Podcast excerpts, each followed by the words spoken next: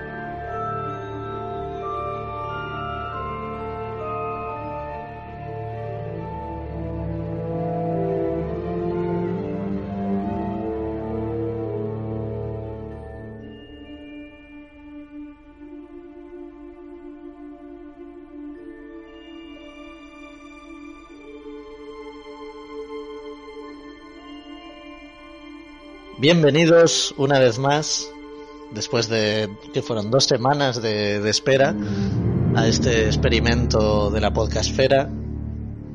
Los tres amigos, de Three Amigos. A mi izquierda tengo a Ángela. Oli. Y en el otro lado del mundo tenemos a Rodri. Buenas. y nada, como ya prometimos, de momento vamos a hablar solo de las películas de Harry Potter. Así que nos toca hoy hablar de, de Harry Potter y la Cámara de los Secretos. The Chamber of Secrets. Bueno, la Cámara de los, ¿cómo, fue el, cómo era el título en español? La Cámara Secreta. La Cámara Secreta, es verdad, que no fue una traducción literal, que no tiene mucho sentido, se carga todo el, el título original, el sentido del título y de la trama, vaya, según creo recordar. Ya. Claro, a ver, ciertamente es también una cámara secreta, llena de secretos. Uh, no sé por qué hicieron ese cambio, pero bueno. Claro, pero... Sigue siendo cierto. Sí, pero bueno, lo importante no es tanto la cámara secreta en sí, sino los secretos que tiene esa cámara. Los secretos que encierra. Exacto, exacto. Pero bueno. Nada, bueno, eh, más o menos para introducir, a ver si no nos enrollamos tanto y no nos vamos por, por las ramas como en la primera parte, porque al final acabamos hablando de un montón de, cosas de otros libros y de otras películas. Eh, hablando un poco de la producción y del contexto, esta película se rodó justo después de terminar la primera. Creo que empezó el rodaje cuando se estrenó eh, Harry Potter en la Piedra Filosofal, o sea, eh, en el año 2001, y se estrenó un año después, en el año 2002, a finales de, de año, creo recordar, sí, en noviembre pone aquí. Sí.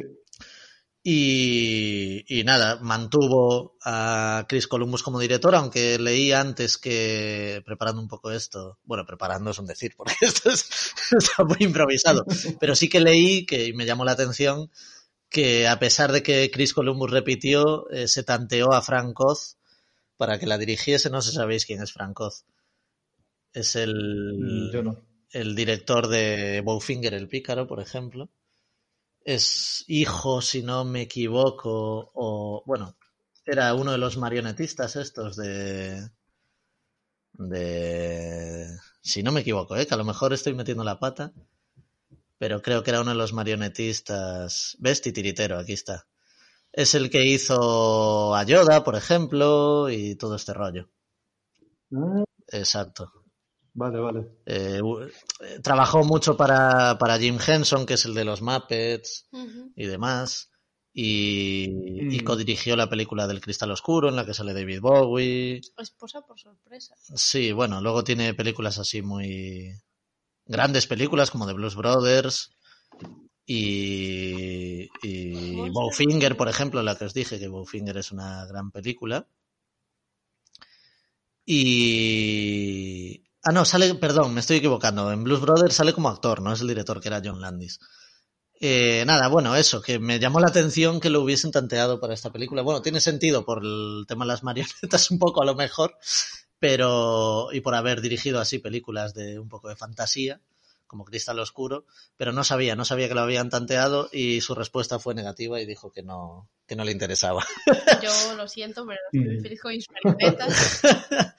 Así que al final repitió Chris Columbus, lo cual a mí me parece un acierto, porque para mí esta, sinceramente lo digo, ¿eh?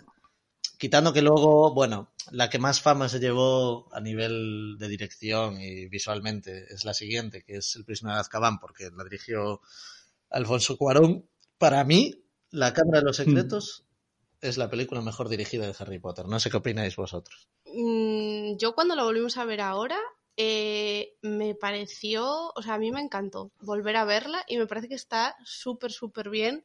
Bueno, aparte a mí el segundo libro eh, es de mis favoritos también. Y yo me acuerdo, yo lo leí con nueve años, el segundo libro. Y yo me acuerdo que me daba muchísimo miedo la parte del basilisco cuando le hablaba ahí, que te lo ponían como en cursiva. Yo me metía debajo de la cama, eh, debajo de todas las sábanas y tal, y con una linterna y me ponía a leerlo porque me daba súper mal el rollo.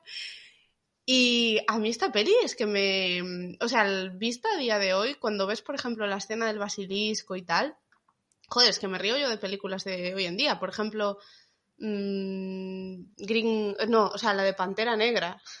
¿Sabes? Es que ves esta película y ves... Siempre hay que aprovechar para rajar de Pantera Negra, sí señor. Es que, Dios mío, es terrible. Y ves esta, y por ejemplo, ves al basilisco y ves las arañas o ves el coche volador, incluso ya el Quidditch era bastante mejor y dices, tío, es que esto es eh, una puta obra maestra. Es Bueno, una bueno, tampoco nos. Pues para mí, peli, eh, me parece una puta fantasía. Así de claro te lo digo. Dirías que es una de las mejores películas de la historia del cine. No, tampoco diría tanto, porque hay una cosa que se llama Jurassic Park. Pero no, o sea, pero quiero decir, para mí la segunda es que me parece una película súper, súper buena. A ver, es. Ya digo, a mí, a nivel visual, eh, tiene un. Bueno, el formato que utiliza creo que es más panorámico incluso que en la primera. Eh, es, no sé, me parece una película muy bien dirigida en cuanto a puesta en escena, eh, ya controlando muy bien los planos, el montaje. No sé, me, es una película más adulta, pero sin ir de guay, ¿sabes? Como sí que me parece que es la siguiente. Que, bueno, ya hablaremos Mira, cuando toque. es que- Que me parece buena película también, ¿eh? El prisionero de Azkaban, pero sí que es como mucho más, tiene muchas más ínfulas que esta, que al final es una que aventura Germán era muy fan de Cuarón. que, Muy, muy fan. pero esta, esta es una película mucho más aventurera, mucho más juvenil en ese sentido, o sea, más oscura, por decirlo de alguna manera, que la anterior, porque al final trata unos temas, empieza a desarrollar más el tema de Voldemort y todo el tema de la muerte, Mm. empieza ya a meter flashbacks de- del asunto y tal, pero sigue siendo una película muy juvenil y muy aventurera en el mejor sentido. Entonces, no sé, a mí me, me parece la mejor, la más redonda. También creo que es, es una de las más largas, eh, dos horas y cuarenta minutos. Bueno, serán dos horas y media, porque seguramente diez minutos Bueno. sean de crédito. Es. Claro, la película es, con mucha coña, la más larga de Sí. todas las películas, Porque el libro, siendo el segundo libro más Exacto. corto. Mm, es que al final la primera y la segunda son las más largas. y los libros más cortos. Bueno, si no contamos que las dos últimas son un libro, pero bueno. Ya. Bueno, pero la última peli es medio peli. Pero, a ver, yo estoy. Yo estoy también de acuerdo. Eh, es quizás la mejor película o de las mejores. Eh, parte, bueno, la historia de por sí es quizás la, la, que mejor se puede adaptar a una película. Es la que mejor, no sé, tiene un formato más. Eso, una historia con su, su misterio. Eh, sí. No sé, no diría thriller, pero más tirando por ese lado. Eh, manteniendo pues la magia. Sí, sí, yo, yo la veo, yo la veo. El tema juvenil tal cual, de las anteriores. Yo veo tal cual lo que dices, eh, es, es, que es un thriller. Mm. Sí, que, fíjate, por ejemplo, Ángela eh, es de sus libros favoritos, pero por lo que tengo entendido, para la mayoría de fans es el menos eh, preferido. ¿En serio? No en plan que crean que es malo. Sí, sí. No, a nadie le parece malo, porque a nadie le, ningún libro le parece malo. Pero es el quizás menos bueno, entre comillas. Eh, por lo que tengo entendido, por cosas como que, comparado al resto de libros, eh, como que introduce menos nuevos elementos mágicos que en el resto. Y es, por ejemplo, lo que también a Ángela eh, le gustaba o le daba miedo, con nueve años, eh, con el basilisco y todo esto. en Estados Unidos, por ejemplo, le llovió muchas críticas por parte de padres, justamente por eso, porque después del primer libro, pues le habían comprado el segundo a sus hijos, pues igual ya un tanto pequeños, y les estaba dando miedo el libro. Claro. Es que, a ver, por bueno, ejemplo. También Estados, eh, Estados, Unidos, como son. Dale, dale. Vale, eh, a mí, por ejemplo, o sea, me encanta la novela negra y los libros de detectives y todo esto. Entonces, para mí, el segundo libro. Mm. O sea, me recordó mucho, no sé si leíste los libros de Flanagan. Yo había eh, empezado uno y no lo acabé. Bueno, yo es que de pequeña los leí casi todos. Entonces es como un detective que es adolescente y bueno. Sí, eran ese plan. A ver, eran muy divertidos cuando eres, pues eso, eres pequeño, ¿no? Mm. Entonces para mí el segundo libro es como, sí, vale, son magos, pero. O sea, empieza como lo de que se petrifican y hay un misterio y qué pasa y no sé qué, y es como que están resolviendo el misterio. Entonces, para mí es un poco como, no es una novela negra, pero es como algo así un poco similar para niños, ¿sabes? Sí, sí, es que es un... Eh, a mí eso es que me encanta, o sea, me, encanta. Y cómo van descubriendo las cosas, hilando todo, em, que casi hasta el final de todo no lo descubren realmente, ¿no? Y entonces, ¿qué, ¿cómo qué está pasando? Y ese momento de, oh, Dios mío, van a cerrar Hogwarts, es que no sé qué, es que...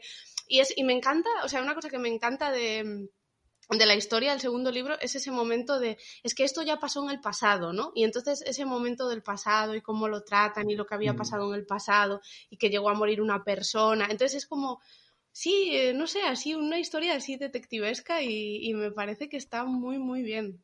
Por eso a mí me gusta mucho el segundo libro.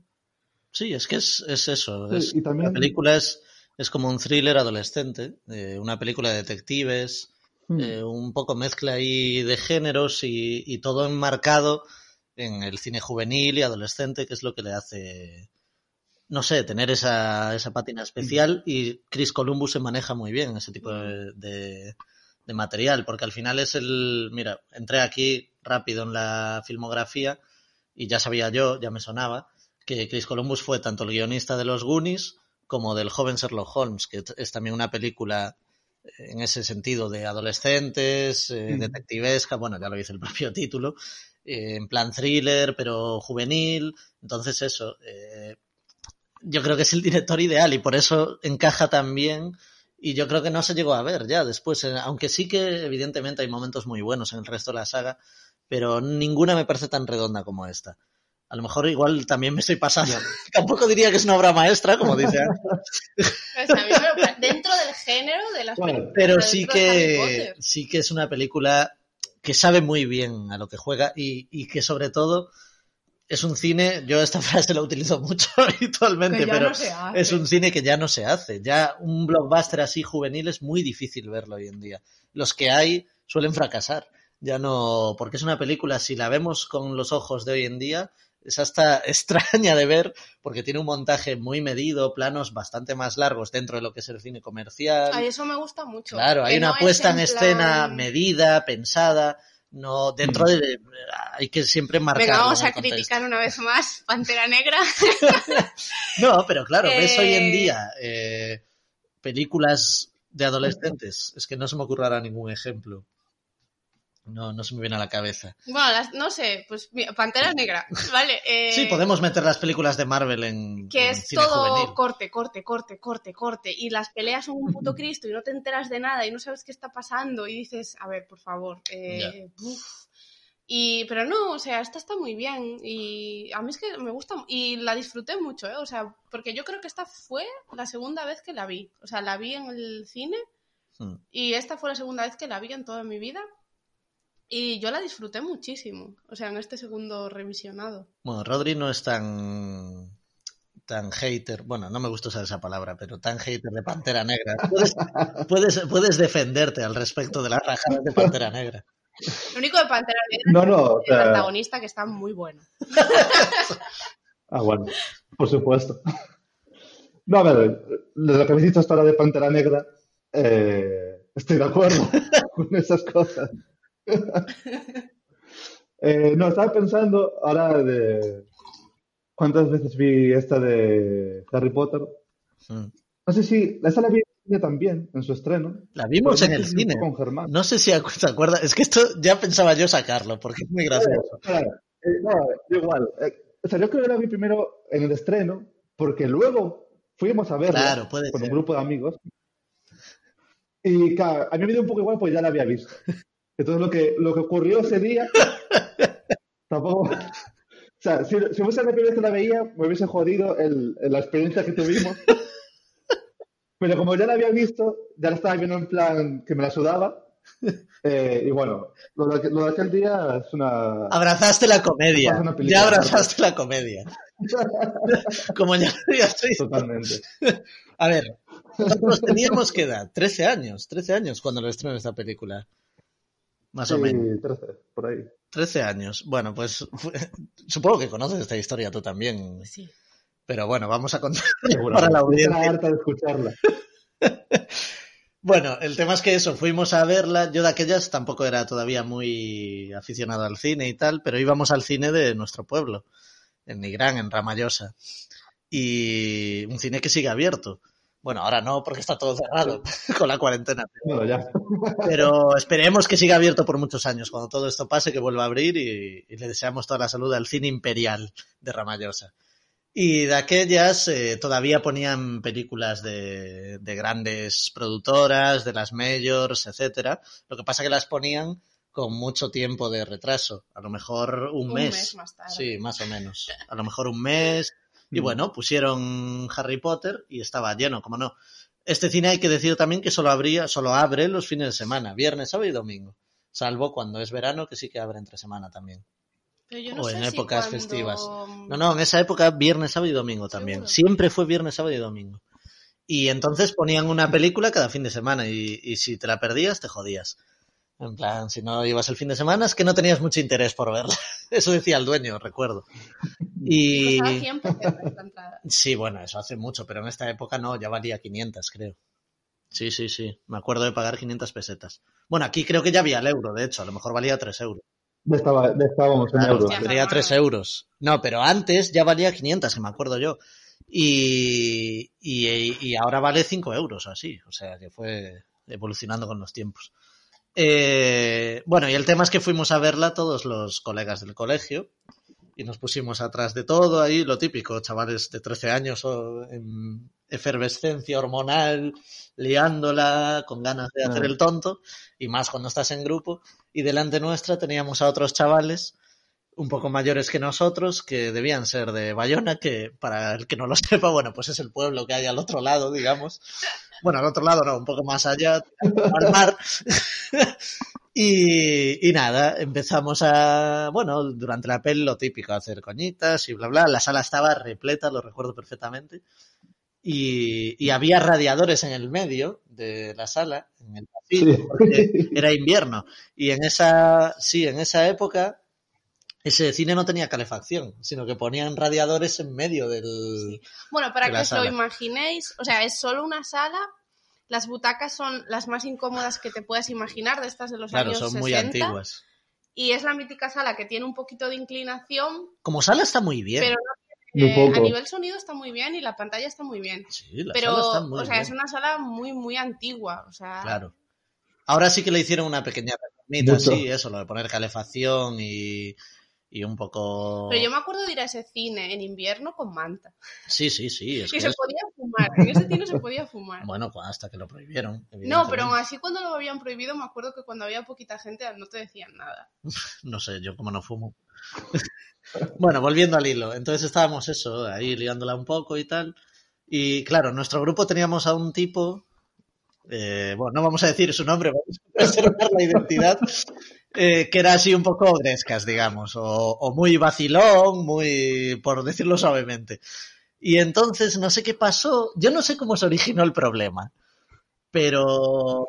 Fue de, de tirar palomitas. Claro, sí, entonces digamos que fue este chico, ¿no? El que empezó a tirar las palomitas.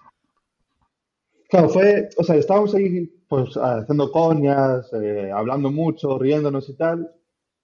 Y incluso los de la gente, los de estos chavales de delante, pues lo típico, ¿no? De mandarnos callar. Y bueno, pues este chico obviamente le respondía de vuelta. Y de fondo pues empezó a, a tirar palomitas por aquí y por allá. Sí, y luego ya la cosa se complicó. Se empezó a... escalando. Claro, se empezó a complicar y, uno de los que estaban delante se giró y algo me dijo a mí, a mí, que yo no había hecho nada, lo recuerdo. Mm. Bueno, más allá de hablar y tal. Pero me dijo algo en plan, eh, cuando acabe esto nos vemos a la salida o algo así. Y, me insultó, algo me dijo.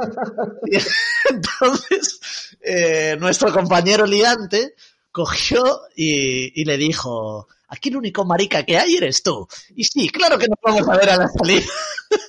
y fue en plan, madre mía. Y los tipos, así, ah, así, no sé qué. Y ya. Recuerdo que esto fue como a 40 minutos así de que acabase la peli. Y recuerdo vivir los últimos 40 minutos con una tensión, pero no por la peli, ¿eh? sino con tensión de, de en plan, ¿qué va a pasar ahora cuando salgamos para afuera? Y entonces nada, eh, llegó el final, salimos todos corriendo como putas gallinas, porque es la verdad. No, no, no, no, no, espérate, espera. Estoy llegando el final y todavía no me han saltado los créditos y el amigo estiliante es el primero que agarra y se larga. Es verdad. Por el pasillo. Es verdad. O sea, él, él que dio todo fue el primero en escapar. Exacto. Y entonces. Y todos lo, seguimos, todos. Recuerdo que nos chocamos con los radiadores. Eso, eso mismo. Se chocaba uno y se chocaba también. Claro, porque aún estaba a oscuras el cine, no habían encendido las luces ni nada. Nos chocamos con los radiadores todos, boom, allí un Cristo de la hostia, tal. Salimos y yo recuerdo que nada, salí al poco de los primeros en salir y ya estaba mi madre esperándome afuera y justo la vi enfrente de, de lo que es el sitio, en la acera de enfrente. Y nada, ya fui a ella, ya me metí en el coche y el resto, algunos escapasteis y ahí ya tienes que contar tú el resto de la historia, porque... entonces aquí salimos a la calle y Germán es afortunado de que la madre está ahí mismo esperando por él y él agarra cruza y dice en plan, casa, ya estoy salvado. O sea, ya no, nadie podía tocarlo. Y luego empezamos a, empezamos ya a correr eh, con algunos gritando en plan de ir a la, a la tienda de mis padres, a tener información que, que, tenían allí, a escondernos a la tienda. Eh, y, y empezamos ahí corriendo por la calle, con los otros tipos siguiéndonos. Eh, llegado a un punto, eh, para cruzar una calle donde está el, el pizza móvil, sí. a, a otro colega eh, lo alcanzan. Esos tipos. Pero antes, antes, eh, ya lo, a, a, este chico al que alcanzaron, ya fue antes. Ya en la propia calle del cine lo pararon allí, en plan, y empezaron como a empujarlo. Y yo eso, porque yo eso recuerdo verlo en el coche. Y luego no sé. Claro, yo, yo, yo recuerdo es eh, ir justo delante de él, girarme, ver que lo han, lo han pillado junto a la pared. Y claro, yo llamando al resto, ¡eh! ¿Qué han pillado tal? Como en plan, hay que hacer algo. Y el resto siguieron corriendo. Y yo de cobarde igual. No a ellos, la abandonaron todavía el pobre, que no le pasó nada. No, al final a, a, algo, algo, a un acuerdo llegó con ellos o algo, no sé, no ahí sí que ya no recuerdo el final de la historia, pero se quedó en nada la cosa. Eh, los chavales no amenazaron un poquito, pero se quedó en, en, nada y nada. Al final el que más la lió fue el primero en escapar, el cabrón, y, y, y, se quedó en... Luego recuerdo meses después que fuimos a una fiesta Bayona, bueno, a la arribada, la típica fiesta, Y recuerdo verlos por la ribada y que se me quedaron mirando, pero no, no fue a más la cosa. Es que me quedé con la cara de uno, te lo juro. Todavía hoy la recuerdo. Evidentemente el chaval habrá cambiado. Teníamos el, esos chicos tendrían dos años más que nosotros, a lo mejor. Y, y recuerdo, recuerdo su cara pero no. Y nada, ahí se queda, ahí está el final de la anécdota. Ahora Ángela ya puede volver a, al podcast porque ya está harta de escuchar esta historia. Entonces, nada, eh, yo recuerdo, claro, cuando vi, cuando la vimos ese día, es que no, no me quedé con la peli. No solo por esta historia, sino porque era la típica época en la que hacías el gilipollas en el cine. La Sí, me daba igual. Y luego la vi años después, ya cuando estaban estrenando las últimas, que fue cuando me vi todas, y me, me había encantado, me había encantado. O sea, me había quedado en plan, joder, pero esta es de la, ya en aquel entonces, esta es de las mejores. Y no se suele Es decir. que ya la película, a mí me gusta mucho cómo empieza. eh, empieza con Dobby, que Dobby es un personaje que a mí me gusta mucho. eh, y entonces empieza con Dobby, ah, no puedes volver a Hogwarts. Y dices, "Mm, ¿por qué? ¿Qué está pasando? y bueno, o sea, eh, que a, a día de hoy el personaje de Dobby no me parece que esté tan mal hecho a nivel digital. Sí, en esta peli hay que decir que hubo un salto ya. Sí, o sea, a ver, obviamente pues no es, pero está mejor que Cromacanda, ¿eh? Ojo ahí. Cromacanda. En vez de Wakanda, ¿sabes? Vale, si lo explicas, deja de tener gracia, Ángela. Bueno, yo qué sé. Joder, no sé. Igual hay gente que no vio, no vio esa puta mierda ¿Quién de no vio película. eso? ¿Quién no vio eso? Todo el mundo Bueno, vio. Pues el personaje de Dobby, o sea, me parece que está muy bien hecho. A ver, sí que hay que decir que la sexta está incluso mejor. Pero el personaje de Dobby es un personaje que me gusta mucho porque da mucha ternura. Sí. Y luego ese rollo del elfo doméstico, que es cuando Mm. te los introduce. Y es cuando te introduce como. Sí que te introduce más elementos mágicos. O sea, descubres que hay elfos, que son los criados de los magos, que los tratan como puta mierda. Y me gusta mucho que hasta el final eh, tú no sepas quién es el dueño de Dobby, ¿no? O sea, eso está muy bien. Mm. Y, y entonces a mí me gusta mucho. Y luego cómo lo encierran y luego lo van a rescatar con el coche volador. Que eso también es una fantasía, ¿no? Dices, Dios mío, pero un coche que vuela. eh, no sé, es que me gusta mucho. Y luego la llegada accidentada a Hogwarts. O sea, todo eso está muy bien. El sauce boxeador.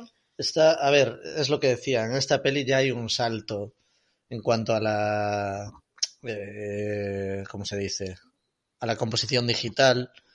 Eh, así como decíamos que en la primera se notaba que todavía aún estaba un poco en pañales la cosa, en esta ya hay un salto. Sigue sin ser lo que terminaría siendo, pero sí que se ve y juega muy bien ya con, con la composición digital, con lo que es digital y lo que no. Sigue habiendo efectos prácticos, eh, porque por ejemplo alguna cosa el basilisco sí que es, digamos, maquillaje o real. Que es- eso está muy bien. Entonces hay todavía una Mm. mezcla que, No que ya... ¿Qué dices, hombre?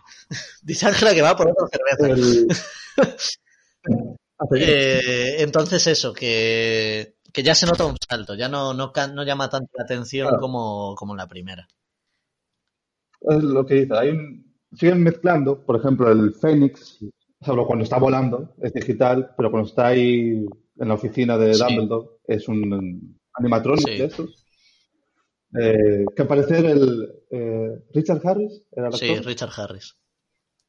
eh, le había le había felicitado como creo que al jefe de efectos especiales en plan de que, que bien eh, entrenado estaba el animal.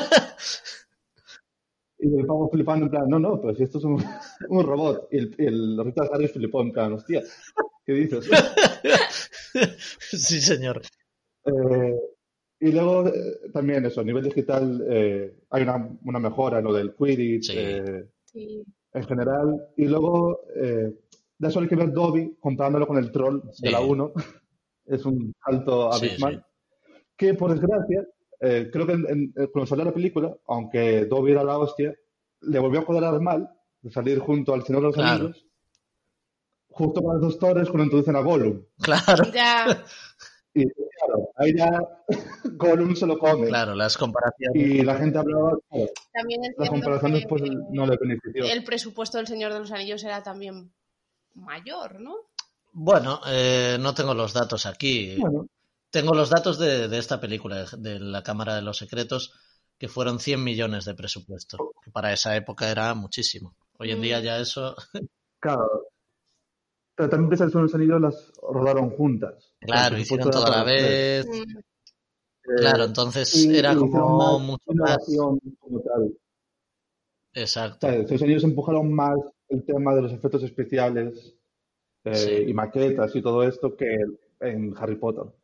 Sobre todo que tuvieron mucho más tiempo. El Señor de los Anillos tienes que pensar que es una obra en la que se emplearon muchísimos años, muchísima preproducción.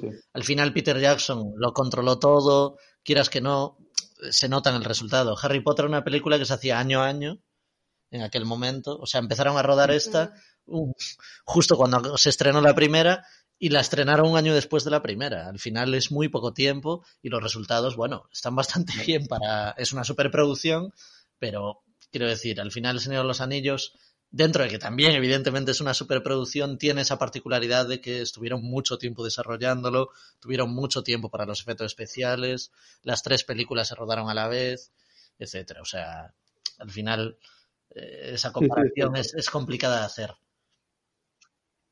Ya, y que por desgracia eso, en la época pues pasó eso, pero viéndolo al margen Son los Anillos, el contexto, joder, Dobby está guay, está... Joder, es, para, que el, para el niño que se leyó el libro, es, es Dobby, o sea, está tal cual, como te lo imaginabas. Tal cual, sí. Y, y, te lo crees, y te lo crees, joder. Podríamos, te emociona verlo. Podríamos decir que los elfos domésticos son los negros es la metáfora de J.K. Rowling para el esclavismo negro. Sí, es esclavitud. Sí, obviamente. Esa brocha gorda ahí, una vez más, ¿eh? con las etnias aquí en plan poniéndose de su lado.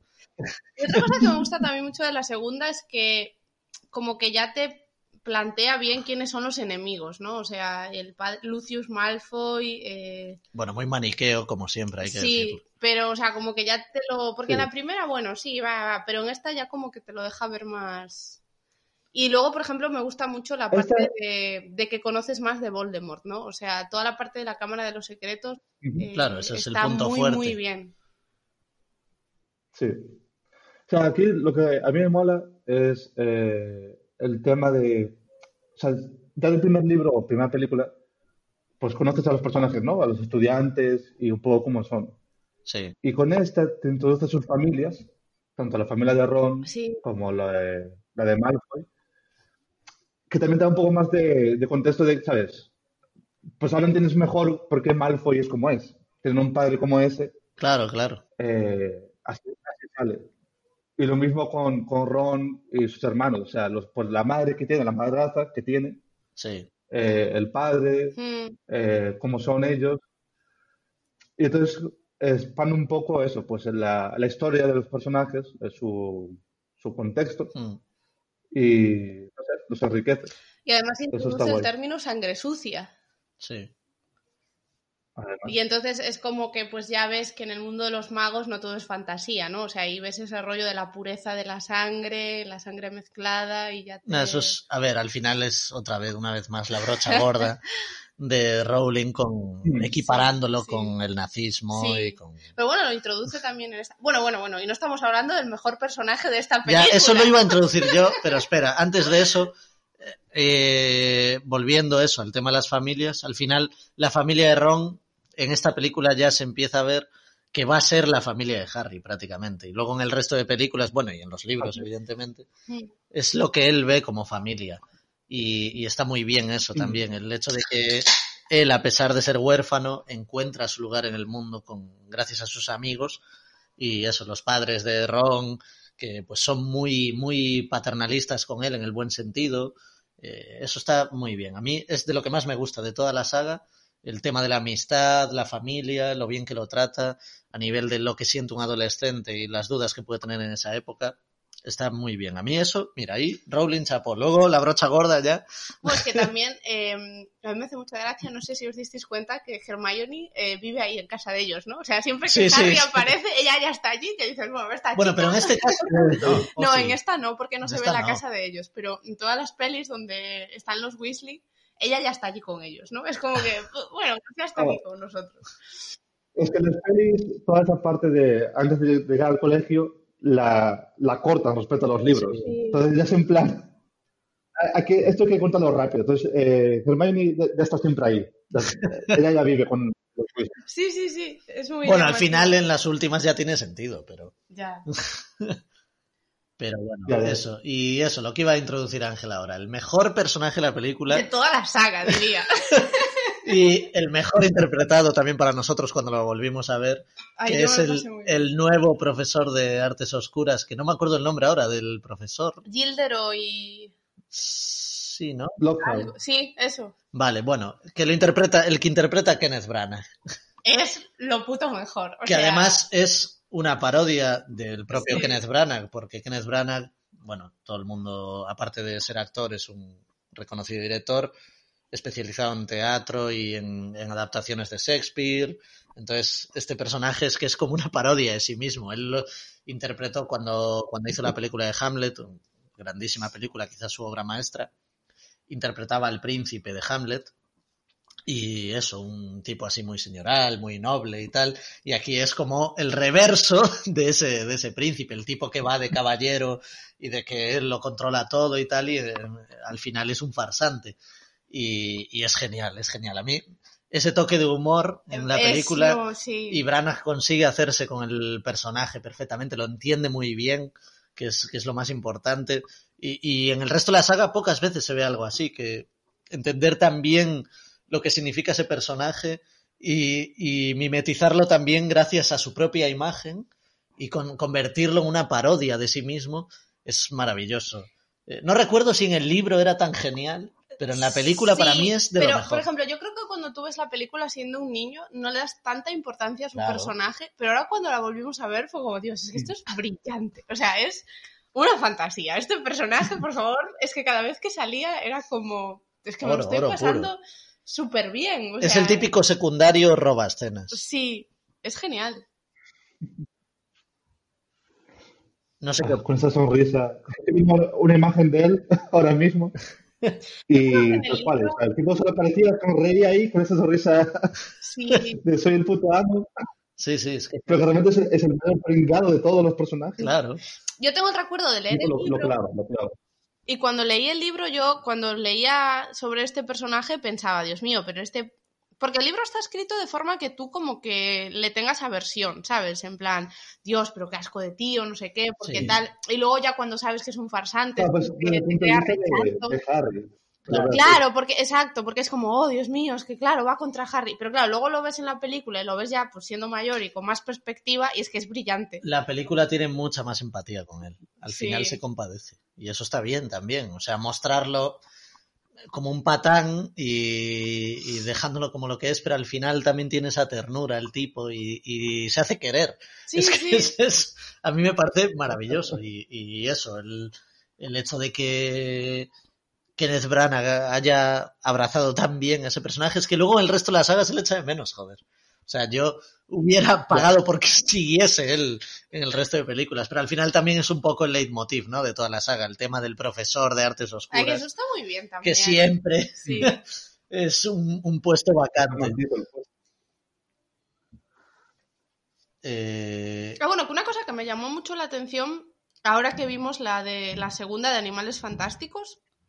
Ya se está adelantando, Ángela. Bueno, pero podemos hablar de ellas o no, no sé, no, entra- no sé si para vosotros entran dentro Sí, sí, de la saga. Hombre, es la dentro de la saga, pero habrá que hablar de ella Eh, cuando toque. bueno, pues lo voy a decir. me ¿es algo relevante con lo que estamos hablando ahora? Eh, me gustó mucho que Dumbledore fuera profesor de artes oscuras En Animales Fantásticos. en Animales Fantásticos, Uh. en la segunda, sí. Me gustó, me gustó. Pero eso, hay un problema ahí porque contradice a los libros. Lo sé, lo sé. Ahí sí, pero Yo bueno. no lo sé, contádmelo. eh, No, porque Dumbledore nunca fue profesor O de artes pero A ver. a, a muchos fans, obviamente, eso les escapa. ¿Pero por qué? Desarrolla. Ah, porque en los libros se menciona de que eh, Dumbledore era el profesor de eh, transfiguración. Sí, pero nunca de artes oscuras. Lo que enseña, lo que enseña McGonagall, Sí, sí. como tal. Él no era profesor de artes oscuras. Ya. Eh, hay otro problema con, con a- Animales Fantásticos, la segunda, que cuando presentan a Dumbledore, sale McGonagall, creo, como profesora ya. Sí. Cuando por los años era un estudiante. Sí, sí. Que cuadraba con justamente con la cámara secreta, con los flashbacks. En algún momento se menciona que ya era estudiante todavía. Y la película como que rompe un poco esa mm. continuidad. Pero bueno. Pues los guiones los Rowling. Hay que... Bueno, estaría fumada. ya, pero bueno, no sé. Pero a mí me gustó, me gustó que Dumbledore, o sea, como enseñar a Dumbledore como profesor de artes oscuras. Y aparte, o sea, me gustó esa escena porque también así, eh, bueno, pues eso lo cuento en la tercera, sí, ¿no? No sé, no sé, ¿qué quieres contar? Es que eso tiene que ver con la tercera peli. Entonces, pues me lo pues guardo. nos, nos esperamos. Nada, volviendo eso a, a la Cámara de los Secretos. Eh, otra cosa en la que se ve también el avance respecto a la primera con el tema del, de, los efectos digitales es el tema de los fantasmas. Y aquí, porque uno de ellos además tiene el protagonismo, que es la Myrtle, la, Llorona. Está muy bien, para mí es, a nivel efectos especiales lo mejor de la peli. Y, y en esa época tuvo que ya. Bueno, ya en su momento esto lo había hecho Casper, la película de Casper, que es la primera película que yo vi en el cine, por cierto. Y, y, ya tenía, bueno, eso estaba bastante desarrollado, ¿no? Pero, pero está muy bien cómo integra eh, los fantasmas en esta película. Eh, uno de ellos también es John Cleese, que era uno de los Monty Python, que murió hace no mucho, si no me equivoco.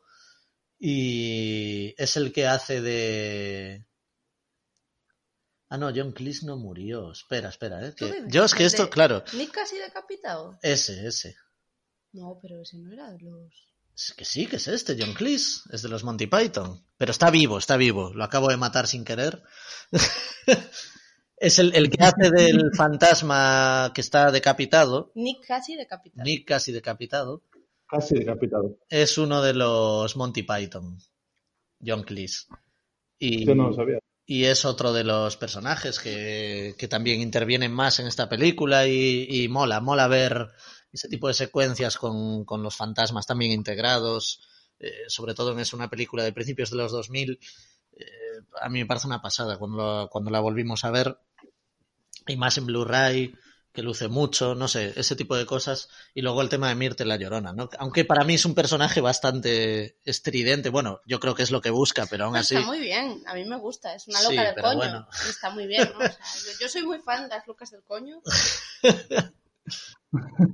y nada, todo eso, todo el tema de los fantasmas y luego ya cómo te va introduciendo poco a poco con el tema de la cámara y... A mí hay un momento también que me gusta mucho, que es el momento que Harry tiene el diario el flashback ese al pasado, con Hagrid y tal, cuando... Sí, está muy bien. Ese momento está muy, muy bien. Y ahí también hay composición digital para hacer como una especie de Hagrid joven. Sí. Me fijé esta vez que la vimos y tal. Y bueno, está bien hecho porque utiliza muy bien las sombras. Eh, ahí se ve el talento de Columbus, ¿no? Que sabe mm. ocultar bien y, y, compaginar bien los efectos digitales con los efectos físicos. Entonces, eh, canta menos que en otros casos, porque hay talento. Pero esa parte también está muy bien porque es como que pues el primer contacto de Harry con Voldemort, ¿no? Y entonces está, bueno, aparte del de la piedra, el de la piedra filosofal tampoco lo cuento mucho porque fue ahí. No, es muy. Entonces este es como el primer así contacto y entonces eh, también está muy bien, está muy bien ese momento. Sí, a mí está empezando ahora, por desgracia, eh, eh, el momento en la película cuando, en el diario, cuando está en el pasado, mm. y cuando termina, sí. Que es cuando que, como que culpan a Hagrid y tal, y la escena es un poco, o sea, graciosa eh, involuntariamente, con este Harry en plan ahí, Sí, bueno, a ver, es que al final... ahí que eso me llevaba a pensar eh, que la película está llena de memes por todos lados. Eh, que la hace todavía mejor la película. Al, final es inevitable, porque el tema de Daniel Radcliffe y a nivel actoral, bueno, es complicado. Al final eso eran, niños. claro, eran niños.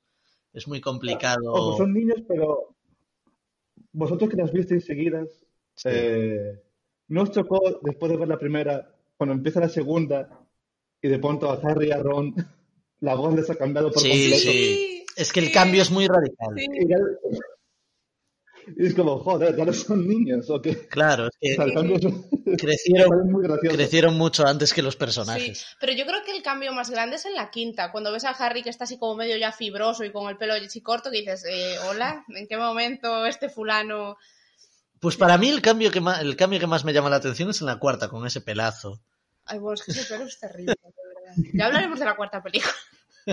La cuarta, mira, Sí, antes de que hagamos el podcast, la volvemos a ver, porque yo quiero captar toda la comedia, No, no, paso. Bueno, pues la volvemos a ver, sí, sí, sí. porque si no, si no, no me voy a acordar de todas las perlas de comedia que hay.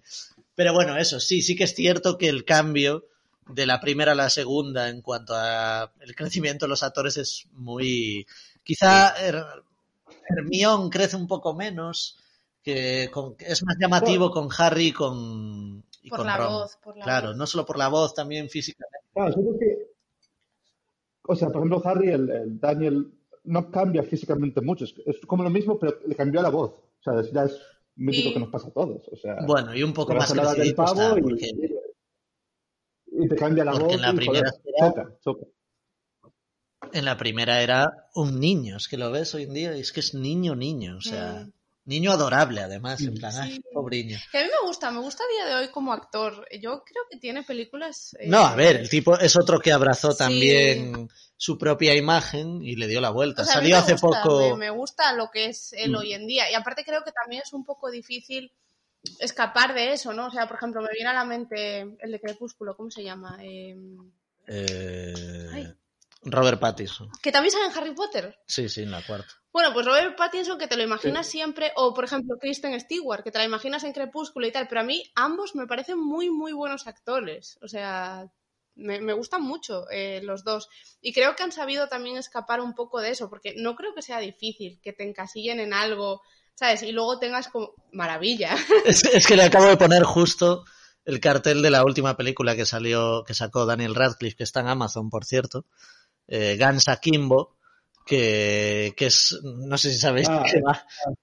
De mano. Sí, exacto. Ángela no lo sabe, que es de un tipo que le pegan unas pistolas a las manos. ah, ya sé cuál es, sí, vale, sí, sí. pues tenemos Bueno, que verla. A mí la que tiene con Paul Dano me Sí, parece una puta eh, joder, es que no me sale ahora el O nombre. sea, pero increíble. o Si no la viste, Rodri. eh, Sí que la vio, creo que sí que la viste. La de ¿Cómo se llamaba? Miss Army Man. Buah, esa película es increíble. ¿La viste? La vi, la vi. Peliculón. Claro. Sí, claro.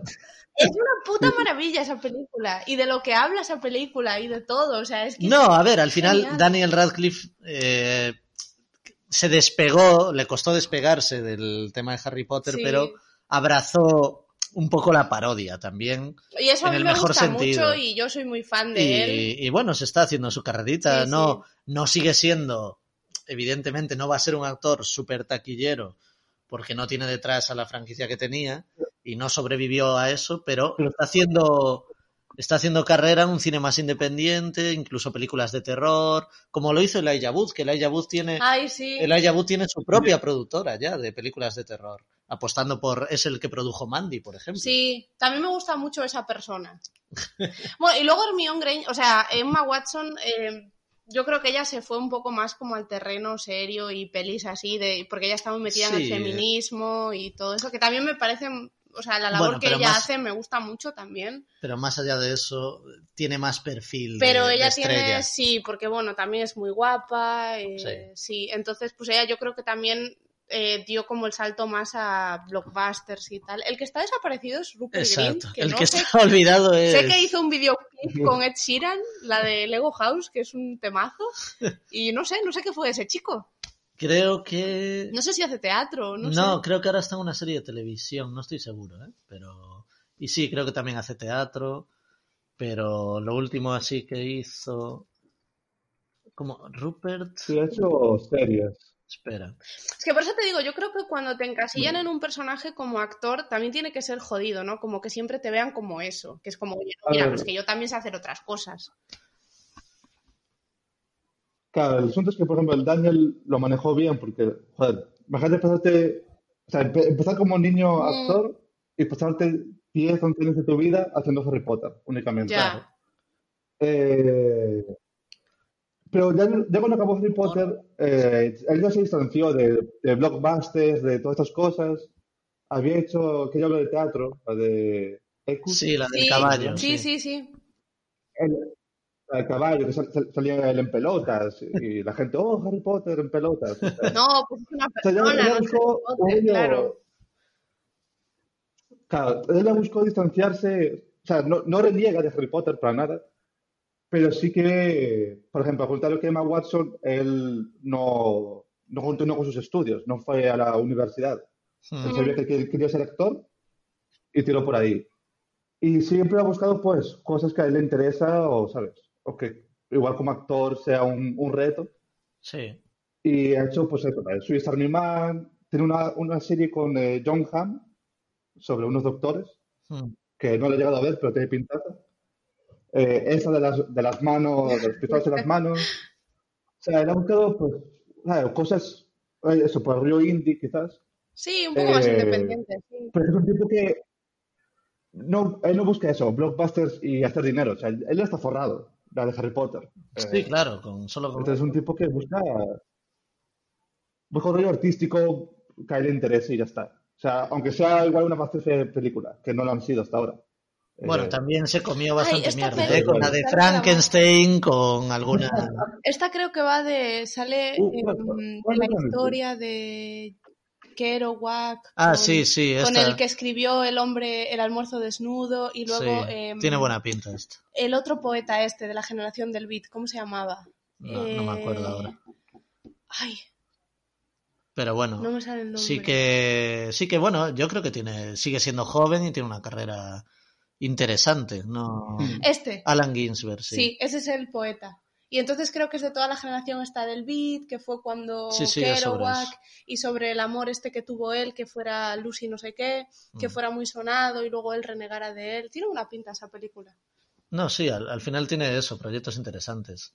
Y, y está bien ver cómo, Mm. por lo menos, sí que los tres han mantenido un poco, porque Rupert Green estuvimos viendo también, y aunque tiene eh, más trabajos en televisión, sí que sigue haciendo cosas. Entonces, bueno, eh, está bien que, que los tres hayan mantenido un poco su independencia y hayan conseguido sobrevivir a Harry Potter, porque hay un montón de actores infantiles que tuvieron una vida, bueno, hay, hay un montón de, de casos de eso, de abusos de niños, sobre todo actores infantiles de los 80, 90. Tienen historias mucho más tortuosas. Macaulay Culkin. Y bueno, Macaulay más o menos al final sobrevivió. Ya. Aunque ahora ya tienen más fama sus hermanos que él a nivel actoral, pero bueno. Sí, es verdad. Porque Es que ahora mismo creo que, creo que Kieran Culkin está en esta serie que ahora tiene mucha fama del HBO, Succession. No sé si tú la viste, Rodri, tú que estás... La de... No, no lo he visto, pero no tengo ganas. Pues es, eh, es uno de los es en... Es que sale- Sí, sí que sale la de Scott Pilgrim, ¿verdad? Sí, sí, es Scott ese, Pilgrim. exacto. Sí, justo se lo estaba preguntando ahora. Sí, sí. Que hace un papelón en Scott Pilgrim. Que sí, que sí, hombre, evidente. Papelón. Tiene, tiene ese carisma. Bueno, volviendo, volviendo ya, ya tenemos que ir, estamos ya en la reta final. Vamos a, a volver a la Cámara de los Secretos. No sé, no sé qué más, si queréis comentar algo más. La música sigue siendo de John Williams. Hablamos poco, hablamos poco de John. Williams en, en la primera entrega de esto. Ese himno icónico de, de Harry Potter, que, que una vez más es un himno de John Williams. Eh, no sé qué os parece la música. A mí eso, más allá de la de la melodía de Harry Potter, que es icónica, eh, siempre tener a John Williams es un win-win. Y la música, al final, Siempre. todas las bandas sonoras de, de la saga siguen un poco la estela de John Williams, aunque luego ya no estuviera John Williams. Todas las bandas sonoras están muy, muy bien. A mí me parecen muy buenas. Eh, más allá de tener el, el gancho del tema reconocible, acompañan muy bien a la imagen, son muy, eso, narrativas en ese sentido. Eh, bueno, no quiero ponerme en plan Jaime Altozano. Yo creo que sin la música, que, o sea, sin la banda sonora que tiene Harry Potter, no sería Harry Potter. Claro, está muy, muy bien. Mm. Al final que la pauta la marque John Williams, que en aquel momento, mira, estoy leyendo también, en aquel momento acababa de hacer El ataque de los clones y Minority Report. Y empezaba a hacer la de Atrápame si puedes de Spielberg, que a mí me parece de las mejores películas de Spielberg. Eh, nada, un genio, John Williams y, la música de Harry Potter. Estoy pensando todavía, luego ya cuando esto cuando se escuche, ya habrá la música y todo, pero estoy pensando qué canciones voy a poner de, de la banda sonora de, la Cámara de los Secretos. Tendré que escucharlo un poco ah, más. Ah, bueno, yo sí que quiero decir algo, eh, porque yo esto lo hablé con Rodri hace muchos años. Rodri, ¿tú te acuerdas del juego para PC de Harry Potter y la Cámara de los Secretos? Uf, juegazo. ¿Ah, que sí? es que yo jugué a los juegos de Harry Potter para. Bueno, yo lo tenía en, en PC.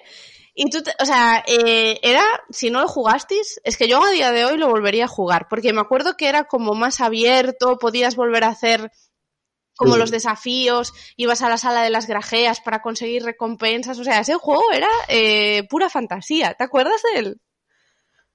Eh, es que era, o sea, yo tenía el, primero. Yo jugué el eh, primero también, sí. Uno, creo. Y luego alquilé, de aquellos tiempos que se alquilaban cosas. Sí. Eh, alquilé el segundo juego, que me pareció, se me voló la cabeza. ¿Verdad? Porque es lo que, es lo que dices. Era como. Era un poco estilo. Se van a las distancias, pero estilo GTA, o sea, mundo abierto. Sí, y sí, a mí me sí. flipaba el tema de podías salir del castillo y tienes el patio y podías volar con la escoba libremente. Sí, era flipante y, mm, era brutal. Y me acuerdo que ibas por ahí buscando los cromos. ¿Te acuerdas que buscabas los cromos y te daban como recompensas y tenías los cromos de bronce, los de oro y los de plata? Y era algo que no tenías en el primer juego y era brutal, brutal. O sea, ese juego a día de hoy creo que lo disfrutaría igual, ¿eh? Totalmente. Es que es quizás lo, lo, único que te puede dar la, esa inmersión de hacerte sentir realmente que estabas, sabes, que eres como parte del mundo de Harry Potter. Sí. Y, y vivirlo, en cierta manera. Sí, sí, sí. O sea, a mí, eh, bueno, si alguien que nos escuche algún día no lo jugó, eh, Rodrigo y yo desde aquí lo recomendamos. ¿Tú lo jugaste al juego? Yo solo jugué recuerdos de los juegos de Harry Potter, solo recuerdo el primero, el de la piedra filosofal de jugar en la Play en casa de Rodri. Yo jugué al 1, al 2, al 3 y al 4. Y el que más me gustó sin duda fue el 2. O sea, el 2 es que me encantó, me encantó. Em, es que era una maravilla. Y además incluso tenías como el Quidditch era como en los libros, ¿sabes? O sea, tú tenías un torneo y todo, ibas, sí, sí, sí. O sea, estaba súper, súper bien. Es que era, Dios, la verdad es que lo estoy pensando ahora y qué sí, es que era brutal. Era súper, súper guay, sí. ¿Pero qué era? ¿Para PC o...? Yo lo jugué en PC, pero creo que estaba para todas las plataformas. ¿Por qué? Pero lo jugué en Play. No, yo lo jugué en PC. Bueno, espera, lo jugué... Ahora estoy empezando, ¿lo jugué en Play o lo jugué en PC? O sea, yo, porque yo no tenía Play, yo 100% que lo jugué en PC. ¿Pero en aquella época no había salido ya la Play 2? Sí. Sí, ahora, pero el juego hay Play 2, quizás. Claro, me imagino que Yo entiendo que lo hacían todas las plataformas. Recuerdo que el primero sí que era de Play 1 todavía. Yo el primero lo, jugué en PC también. O sea, yo todos los jugué en PC porque los pedía por Reyes siempre y los Reyes Mágicos me los traían. Ah, no, sí, sí, es de, Play 2. Claro. estoy viendo aquí la portada del juego. Ah, sí, mira, y lo pone aquí también, que lo tenía aquí abierto y pone que salió el juego para GameCube, Play 2 y Xbox. Yo sí, sí, o sea, yo entiendo que salió en todas las. Era de, de Electronic Arts. Así que... Es que claro, luego esa era otra, el salto de Play 1 a Play 2. Es que el juego era mejor en todo. O sea, era una cosa. No tiene nada que ver con el anterior. Lo que ya luego sí, a contar que Ángela no jugué a, los siguientes. Yo jugué al, al, 3 y el 4, pero. Bueno, el 4 me había gustado bastante por el tema del torneo y tal, eso estaba muy bien. Pero el 3, sin más, eh, sí que tenías como a Ron y a Hermione, que eran así como un poco más que te ayudaban, pero bueno, a ver ayudaban, al final no hacían nada, ¿sabes? O sea, ten en cuenta que por aquel entonces, ni siquiera a día de hoy, creo que haya un juego que tengas un compañero con una IA lo suficientemente desarrollado como para decir, bueno, a ver, tampoco me estoy tirando un poco de la moto porque hace mucho que no, creo que el último que jugué así con una alguien que te acompañara fuera el BioShock Infinitive y me acuerdo que la IA de Elizabeth fuera un puto fail. ¿Te acuerdas? Sí, sí, hombre, eh, uno de los puntos de venta de, ese juego era que la IA era la hostia. Era que la IA era la hostia y, al final era como, mira, no, o sea, me tira un par de armas cuando la sí, era lo y no molesta. Claro.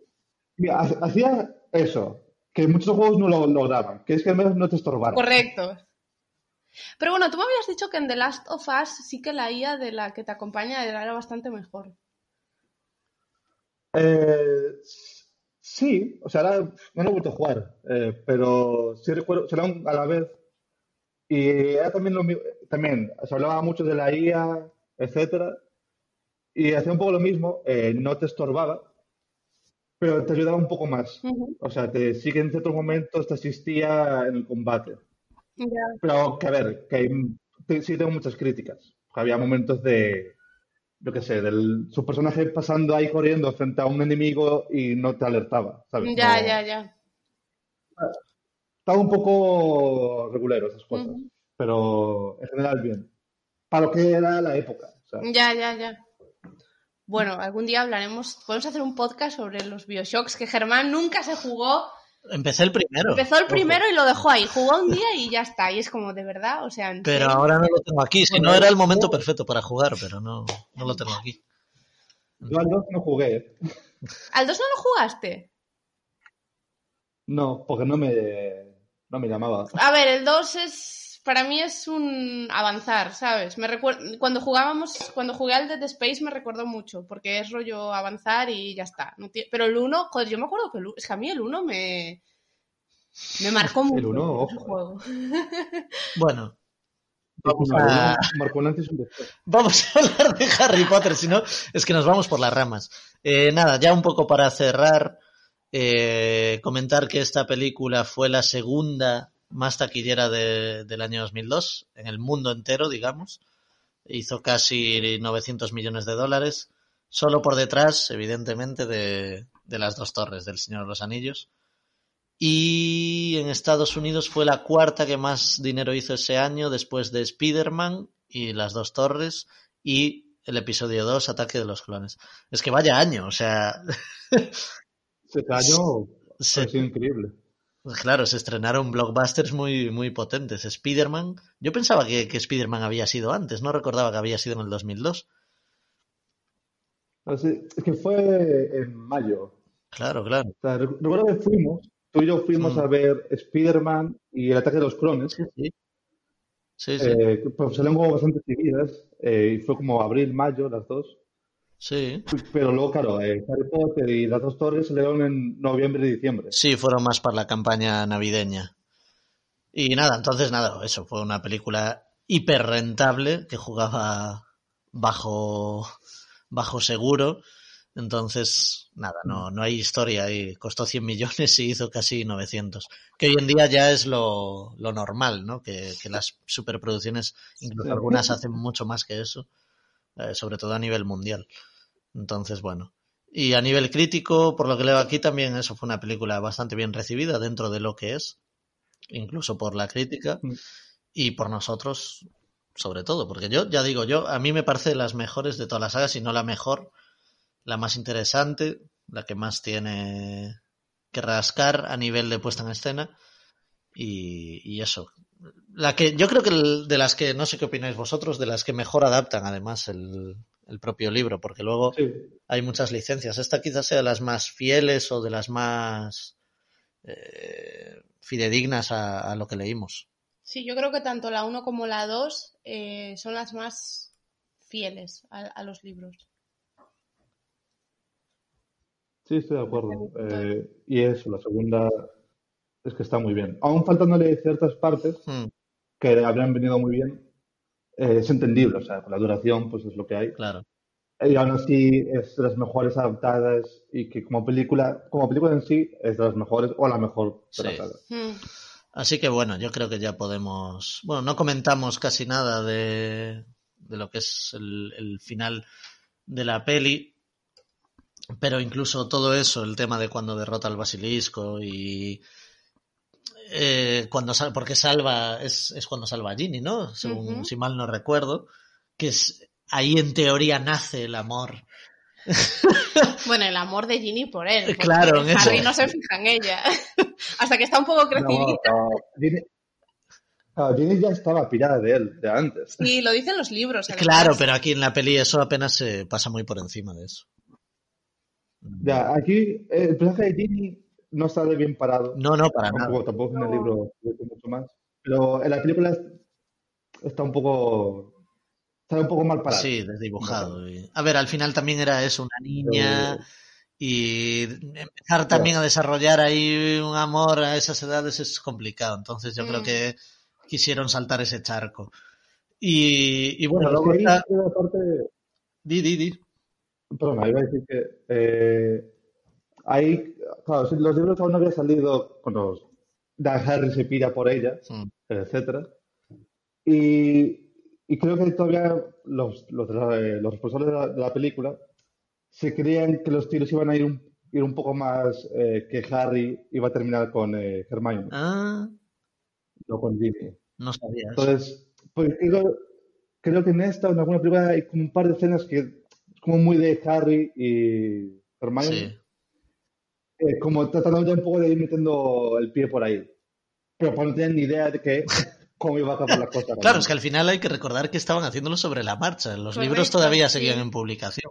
Sí, sí, sí. Y, y sí que es cierto que a lo mejor las primeras películas juegan un poco ahí con el triángulo amoroso, ¿no? De, Puede ser, sí. en plan, luego ya juega Sí. muchísimo más con eso de Ron y Hermione, los amores eh, reñidos, Reñidos son los más queridos, que es otro cliché absoluto y total. Pero bueno, que al final termina ahí en buen puerto. Pero sí que sí que jugaba un poco. Era un poco también. Dicen muy poco de nosotros y de los propios productores y guionistas eh, al respecto de que esperásemos que los dos protagonistas acabasen juntos, ¿no? Que desechásemos la opción de que hubiese más. Porque es lo primero que piensas, no, Hermione y, y Harry van a acabar juntos. Es como lo, como cuando pasaba con, cuando pasó con Star Wars, ¿no? Que, que al principio Luke, Luke y Leia era la relación ahí evidente y luego resulta que eran hermanos.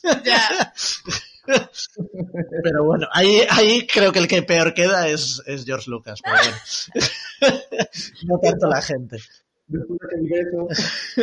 Y su mente retorcida. Claro. eh, nada, y esta es la, la única película de la saga que tiene escena postcréditos, que es con el tema de, del Gideon Lockhart este, el personaje que interpreta eh, Kenneth Branagh, Mm. que aparece como una como un cuadro de estos de Harry Potter de cuadros animados o fotos animadas de estas aparece con una con una Chaqueta de, fuerza.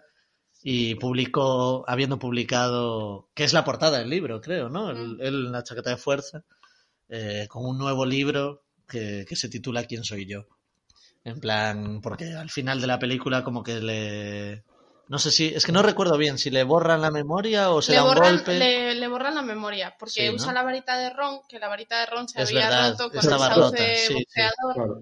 Y entonces se hace el hechizo él mismo Sí. y pierde la memoria. Y me acuerdo que cuando se van volando con Claro, el se la Fénix, borra él mismo. vamos volando, esto parece cosa de magia. Sí. Es que es muy gracioso hasta el final. Y eso, es la única, la única. Lo cual es- ojo, es, es bastante, es bastante raro. Dime, dime. claro, no, es bastante raro. O sea, ojo porque me acabo de enterar de esto. No sabía que tenía escena postcréditos. Sí, ah, no lo sabías. No, lo, acabo de buscar en YouTube. Pues O sea, me, me acabas de dejar con culo torcido. Pues no lo sabía. nunca te quedaste a ver todos los créditos. Nunca, nunca, nunca. No, no, tío, o sea, los créditos son largos y nunca me imaginé que Harry Potter iba a tener escena postcréditos. Es que por eso es lo que iba a decir, que es curioso y sobre todo viéndolo con los ojos de hoy en día, que ya estamos acostumbrados, Mira, gracias a Marvel y toda esa Mm, mierda. Yo voy a hacer un llamamiento desde aquí porque nunca está de más criticar a Marvel, que estoy hasta el coño de las putas escenas postcréditos de los cojones. Es que al final ya se convirtió en una parodia. Ya hay escena post créditos y escena post post créditos, escena de dentro de los créditos. Es como y en esta época todavía no estaba, sí que hay casos, ¿eh? porque yo recuerdo, por ejemplo, Godzilla, la de Roland Emmerich, la primera tenía escena post créditos. Como buscando la secuela. Al final no hubo secuela porque fue un Una fracaso. lástima, una lástima. Pero, pero esta, lo curioso es que sí, que es la única película de Harry Potter, de la saga de Harry Potter, que tiene escena postcréditos. Eh, ellos no buscaban ahí ese gancho, porque ya había, es que al final es, es una operación de marketing y aquí el gancho ya estaba hecho con, con los libros, sabías que iba a continuar, no era en plan, ah, esto continuará, Ya. tal. Ya. No, ya sabías que, que iba a continuar y que ya había un libro publicado que te habías leído seguramente, ya sabías lo que iba a pasar. Entonces no tenía mucho sentido. Y al final aquí la escena postcréditos es más un guiño y una coña por ver cómo le Mm. fue a, al personaje de Branagh que, que otra cosa. Y bueno, yo creo que ya llevamos más de, de una hora hablando de la peli. Creo que toca el momento de la pregunta. Pregúntasela. Es Ojo. A ver, la- ya lo escogió Ángela antes. la verde. La verde otra vez, creo que el otro día fue la verde también. Bueno, recordamos que esto es el trivial de Harry Potter que tiene Ángela, de las películas, que no es del- de los libros, es de las películas.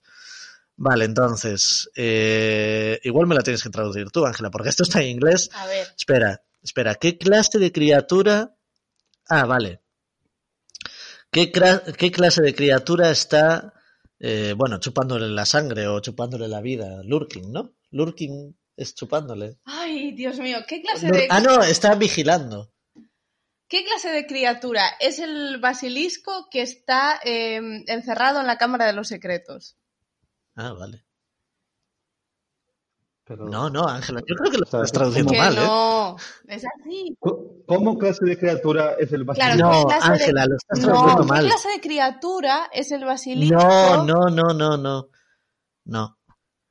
¿Qué clase de criatura está espiando el basilisco? en- espiando? Que sí, lurking. Ay, Dios mío, por favor. Google Translate.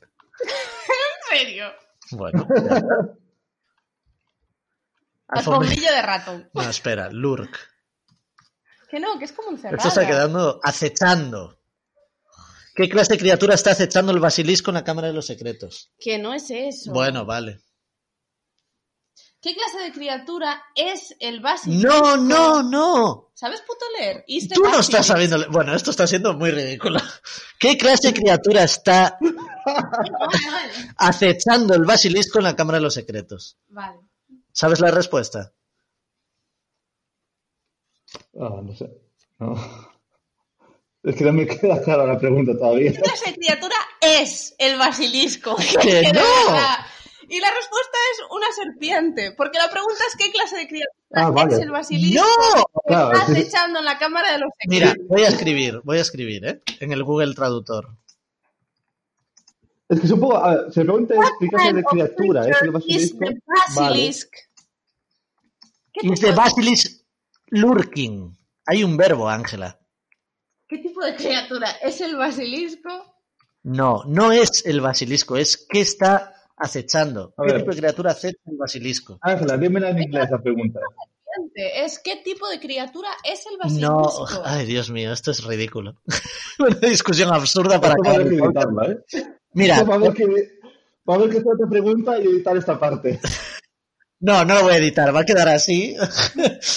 Mira, te leo la pregunta en inglés. Te leo la pregunta en inglés. What kind of creature is the basilisk lurking in the Chamber of Secrets? Y que lo que yo dije. Ah, ah, pero espérate, claro, no, está- es, es correcto, o sea, es... ¿Qué clase de criatura es el basilisco?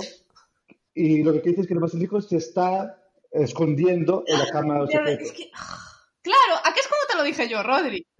Esto, pues, es, Sí, sí, muy basilisco.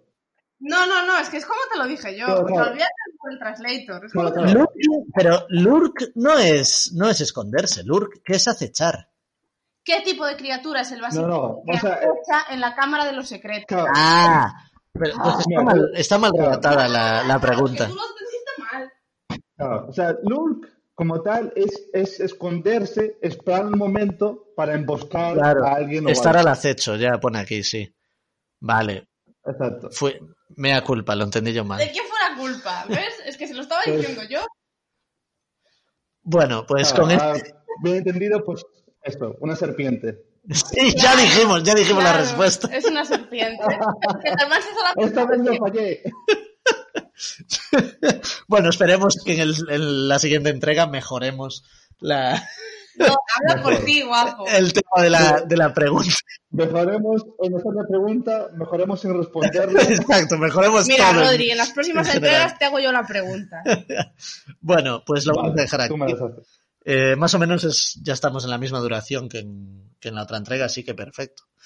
Así que a ver si cuanto antes ya esperemos que no dure tanto el, el paréntesis entre, entre una entrega y otra.